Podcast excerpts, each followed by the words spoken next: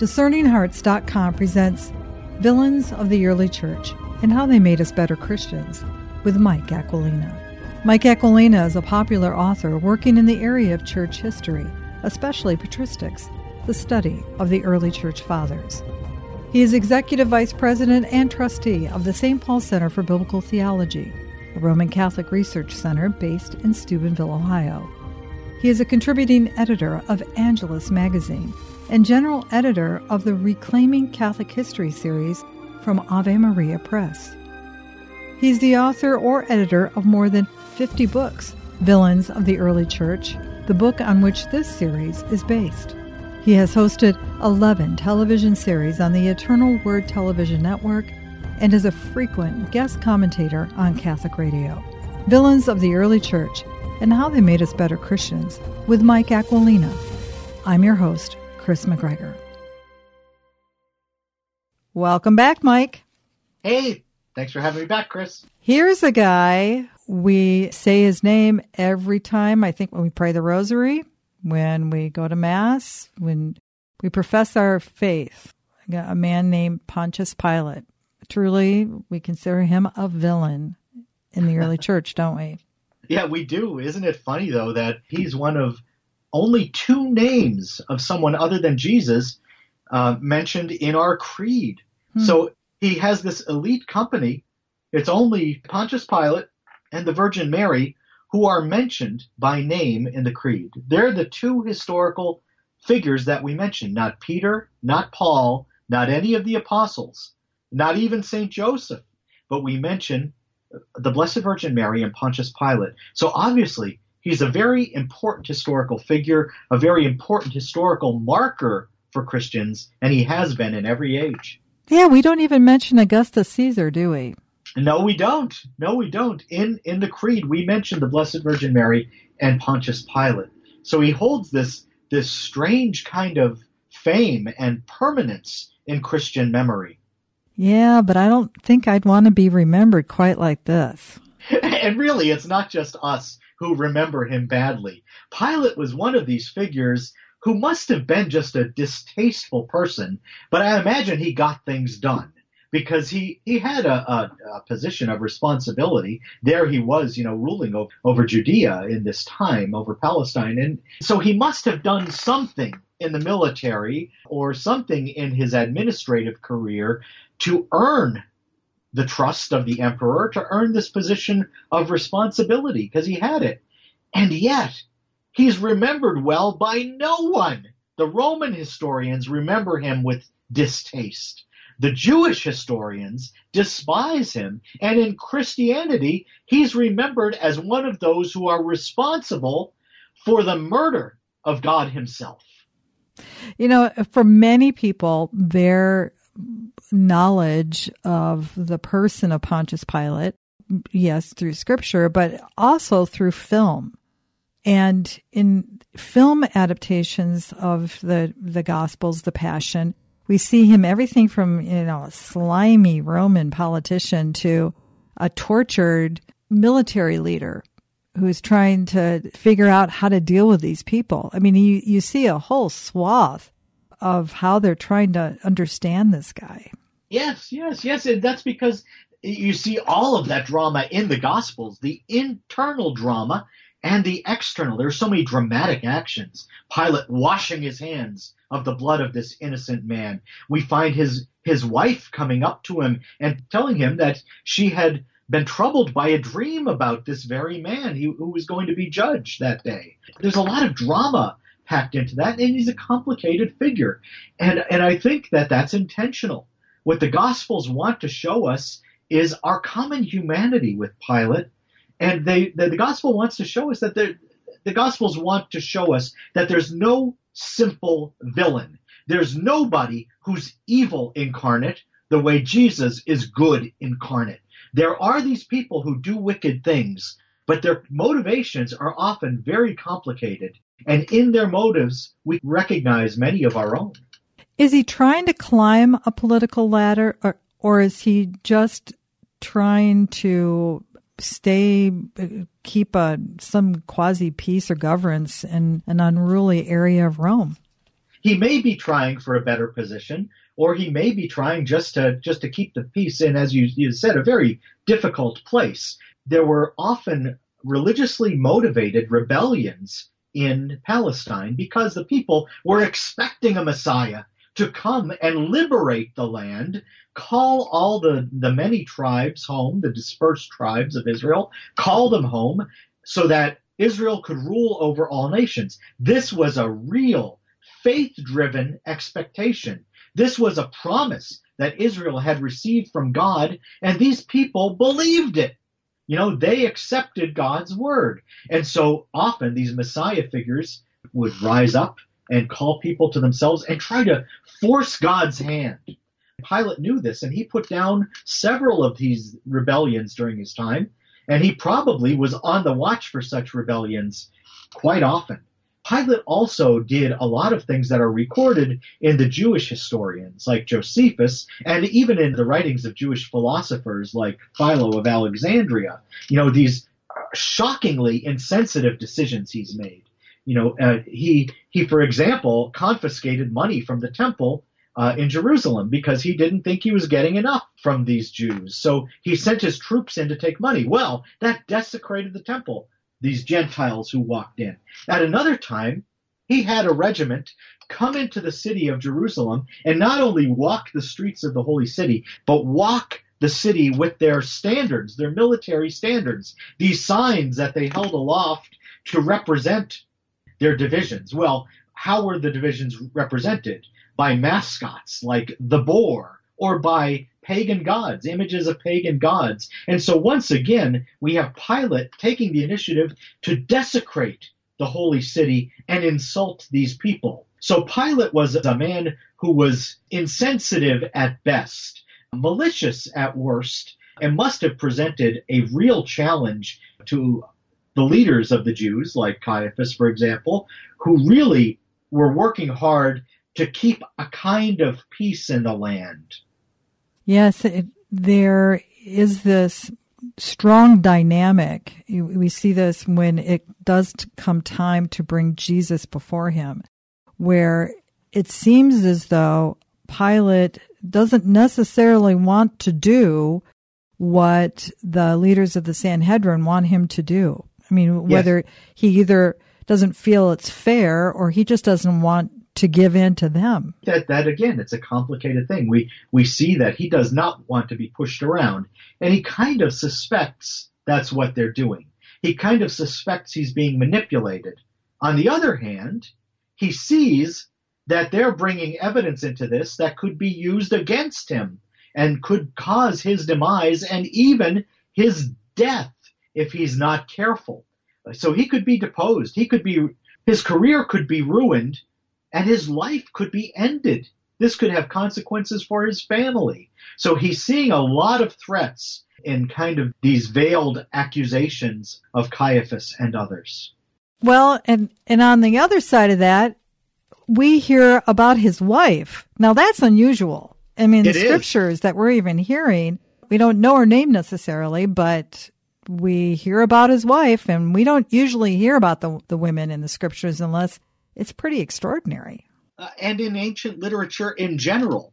That's what I love about our scriptures is that we find women playing such a prominent role and women exhibiting courage even when all the men fall apart at the end of the gospel. And really, we see this prominence, uh, especially at the time of our Lord's Passion. Who remains with Jesus to the end? Well, it's his mother and the other Marys, the, the women who, who stay with him, who follow him along the way of the cross and comfort him along the way. So we find women taking on this increasingly prominent role the more our Lord is suffering.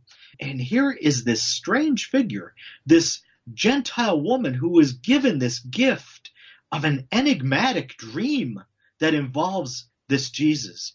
Now, eh, you know, it's introduced in the gospel and it's just kind of left there. You know, uh, we see that it really doesn't have that power on Pilate that it should have, although it must have troubled him to some degree, or we wouldn't have heard about it. It certainly troubled her. What's interesting is that in, in some early Christian legends, we find her depicted eventually as a convert to Christianity. That she comes to the gospel and then converts her husband, and that two of them are venerated as saints in certain parts of the ancient world. In Ethiopia, for example, and in Egypt in the early church, Pontius Pilate and his wife were honored as saints. Hmm. I did not know that. Isn't that fascinating? You, yeah, again, with all of the villains that we're exploring in this series, I've used the term before, uh, probably more so than I've ever used it. It's this enigma. Yes. It, it, it, you, you just cannot make it black and white. The, the Gospels yes. just won't allow us. will it? right. They, you know, we want them to conform to our idea of bad people who do bad things, you know, and yet we see the drag of some innate goodness that tries to to drag them kicking and screaming sometimes to some good end. Even if they resist it you know we see it there. We see some good in them. They're complicated figures and these are complicated events and we should not reduce them to mere villainy uh, in the lives of any of uh, any of these characters. The early Christians genuinely resisted that.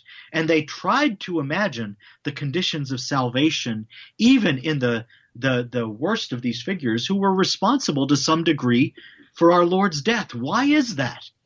Because they knew that they themselves were responsible to some degree for our Lord's death, that their own sins had killed Jesus, and that he had died for the sake of their forgiveness. That is something that they had experienced personally. And I'd say that if if we're not seeing that complexity even in the lives of these villains, in the hearts of these villains, then we're not understanding ourselves really. And we're not even taking responsibility for our own sins that we've committed.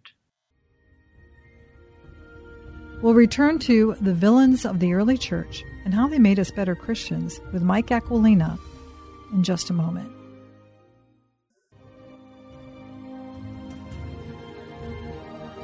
Did you know that you can obtain a free app which contains all your favorite Discerning Hearts programs? Father Timothy Gallagher, Dr. Anthony Lilles, Archbishop George Lucas, Father Mauritius Wilde, and so many more, including episodes from Inside the Pages, can be obtained on the Discerning Hearts free app. This also includes all the novenas and devotionals and prayers, including the Holy Rosary and Stations of the Cross, the Chaplet of St. Michael, and the Seven Sorrows of Our Lady, all available on the Discerning Hearts free app. Visit the iTunes and Google Play app stores to obtain your free Discerning Hearts app today.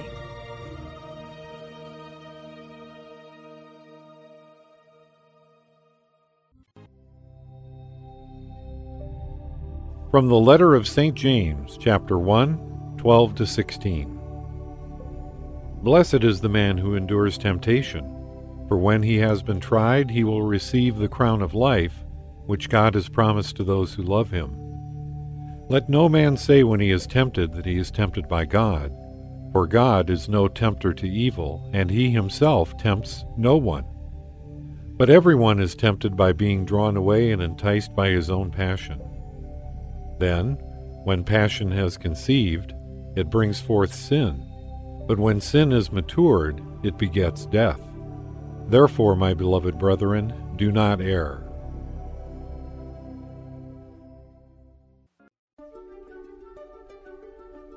The St. Paul Center for Biblical Theology is a nonprofit research and educational institute that promotes life transforming scripture study in the Catholic tradition. Founded by Dr. Scott Hahn and with current Vice President Mike Aquilina, the center serves clergy and laity, students and scholars with research and study tools, from books and publications to multimedia and online programming. The St. Paul Center welcomes you to their free online studies. Whether you're studying Scripture for the first time, looking to take your studies to a higher level, or whether you're ready for advanced training, you've come to the right place. In addition, for each track of study, they recommend books that will enhance your study in prayer and build your library of essential works in biblical theology and spirituality. The studies are free. Just visit salvationhistory.com to view a complete library.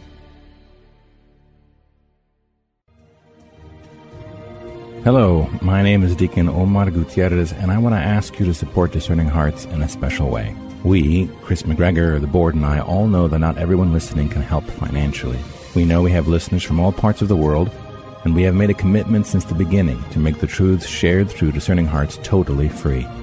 So while you may not be able to contribute financially, what you can do is certainly pray, but also give us positive reviews on whatever platform you use to listen to us. If it's iTunes, Android, Stitcher, Spotify, however it is that you get these podcasts, or if you're on YouTube and you like our videos, please give us a good rating and write a review. The more good ratings and reviews we get, the higher our profile and the more listeners will discover us, listeners who may have the means to contribute in the future. Please consider rating us and writing a positive review today.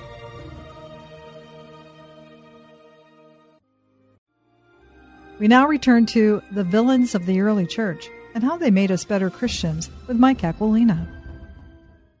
Probably one of the most compelling questions that could possibly be asked was asked by Pontius Pilate What is truth? yes, and it it uh, it resonates, it reverberates through the ages, you know, because we find that even in our own time, people keep raising that question and scoffing. Mm. Uh, I guess we don't know if he asked that question with any degree of seriousness, or if he too was scoffing. It's the question every moral relativist asks, and maybe they're waiting for an answer. Again, the answers are not always simple because, as you said, we just don't know where he was at. Yes, and and and we're not trying to say his actions are are good, but I I think there are, in some ways, not exactly, of course, but in some ways, we can look at our own leaders, our own governors, even those ones who we think they say they're trying to, they're, they're grappling with it. They want to make the right choice or they, and they want to try to make things right. And yet the decisions they're making seem to be so counter truth. Yes. Well, a Pilate asked, What is truth? And the answer was standing right in front of him. Mm. Remember, Jesus is the one who says, I am the way, I am the truth, I am the life. Everything that Pilate really desired, you know, deep down was standing in front of him, saying, I can fulfill everything you want. What is truth? Here it is. We have to make sure that the witness of Jesus is standing in front of people in our own time when they look at us, they need to see the life of Jesus. They need to see the lives of the saints as those lives are lived out in this time. We have to be committed to living the grace we've received in the world as a witness. People have to be confronted as Pilate was confronted. They might not make the right decisions, even afterward. Pilate did not make the right decision. But we are required to be Christ in the world because that's what we've been baptized for. In our baptism, we've taken on the life of Christ.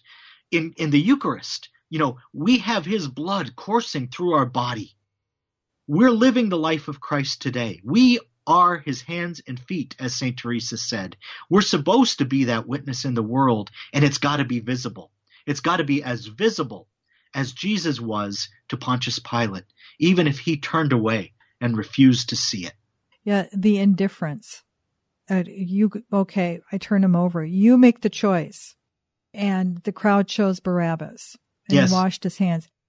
Oh boy, I'm dancing on a line here, Mike. But isn't that what some who have been elevated to a, an authority role have done with their votes in political office? Oh yeah, because they say what is truth? How are we going to how are we going to define truth? I'm going to go with the majority. I'm going to do polls that themselves might be manipulative uh, and i'm going to go with what the pollsters tell me to do and i'm going to justify myself based on that. And and we see where that has led us. We see the kind of chaos that we're living in and we see a world that's making us unhappy more unhappy by the day. And we keep choosing that unhappiness why is this? Because we will not face the truth. We're like Pilate. We ask the question, we turn away. We don't want to go toward it, and we, we're too cowardly to do what we know to be right.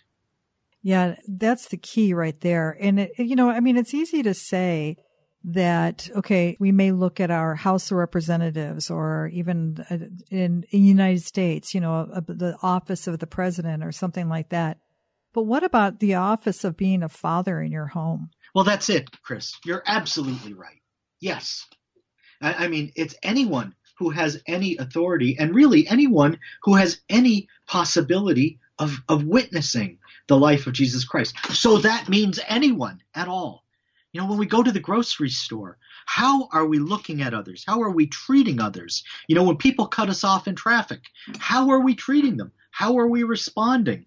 Are they seeing Christ in our response? All of this is so important. It's so easy for us to externalize the problem and blame it on our leaders. We are the leaders. Who were the true leaders at any moment in Christian history? Well, it's the people who are doing the right thing. It's the Christians who are living Christian lives because it's the order of grace that's making the difference in spite of all appearances. We've got to believe that. We have God's promises working themselves out through our lives. We got to act that way. Speaking of acts, I do have to say this. How do you find these things, Mike Aquilina? The acts of Pilate? I mean, fascinating reading. I just, I, I, how do you find these things? I'm a nerd. yeah, okay, yes. I, I say that in all nerd. loving, uh, and all loving uh, deference to you. Yes, I, I know you. You are a loving nerd. I'm a history nerd, but you know what? I have a feeling that a lot of other people will find this stuff fascinating because this is our ancestry. This is our genealogy in the spiritual life. This is where we came from. These mm. these people who lived so long ago, these best-selling books that were published so long ago. This is our background. This is the background radiation of the universe we live in fascinating. Why is it? I, I, mean, kind of going off topic a little bit here, but why is it that we are, you might see the Acts of Pilate or the Gospels of Judas or something like that, and all of a sudden we give it the weight of, of scripture? I, I, well, what, why do we do that? Well, I think that that was a, pa- a, pattern established back in the 1940s, really, with the discovery of the Dead Sea Scrolls, when secularists tried to say that this was going to disprove Christianity or discredit Christianity. And that never happens. These are books that were not forced out of print by the church because the church was persecuted at the time many of them were first produced. They were they went out of print because they were just not as good as the canonical scriptures. They went out of print because they were just not as interesting as the canonical scriptures. So they have a certain value to us. It's not the value of genuine divine authority, like the, the canonical scriptures, like the New Testament, the Old Testament. They have the value of witnesses. What they do is they tell us what certain Christians believed at a certain period of history. And so we can look at it and we can learn something about what the early Christians thought and what they felt and how they tried to understand the figures in the Gospels. And also, they can tell us a little bit about how people were living in that time by giving us insights we would not otherwise have. So they have a value, but they're not the same value as, as scriptures. They're not even close. I have a friend who used to say, you know, he'd say, Well, am I in the ballpark? He'd say, You're not even in the parking lot. Mm. And, and they're not even in the parking lot, these documents. So they, they have a certain value. small compared to that of scripture, but I find it very interesting because they, they talk to us about our ancestors. It's like finding a letter that your great grandmother wrote to your great grandfather and you you recognize certain things about your family even in that letter from long ago.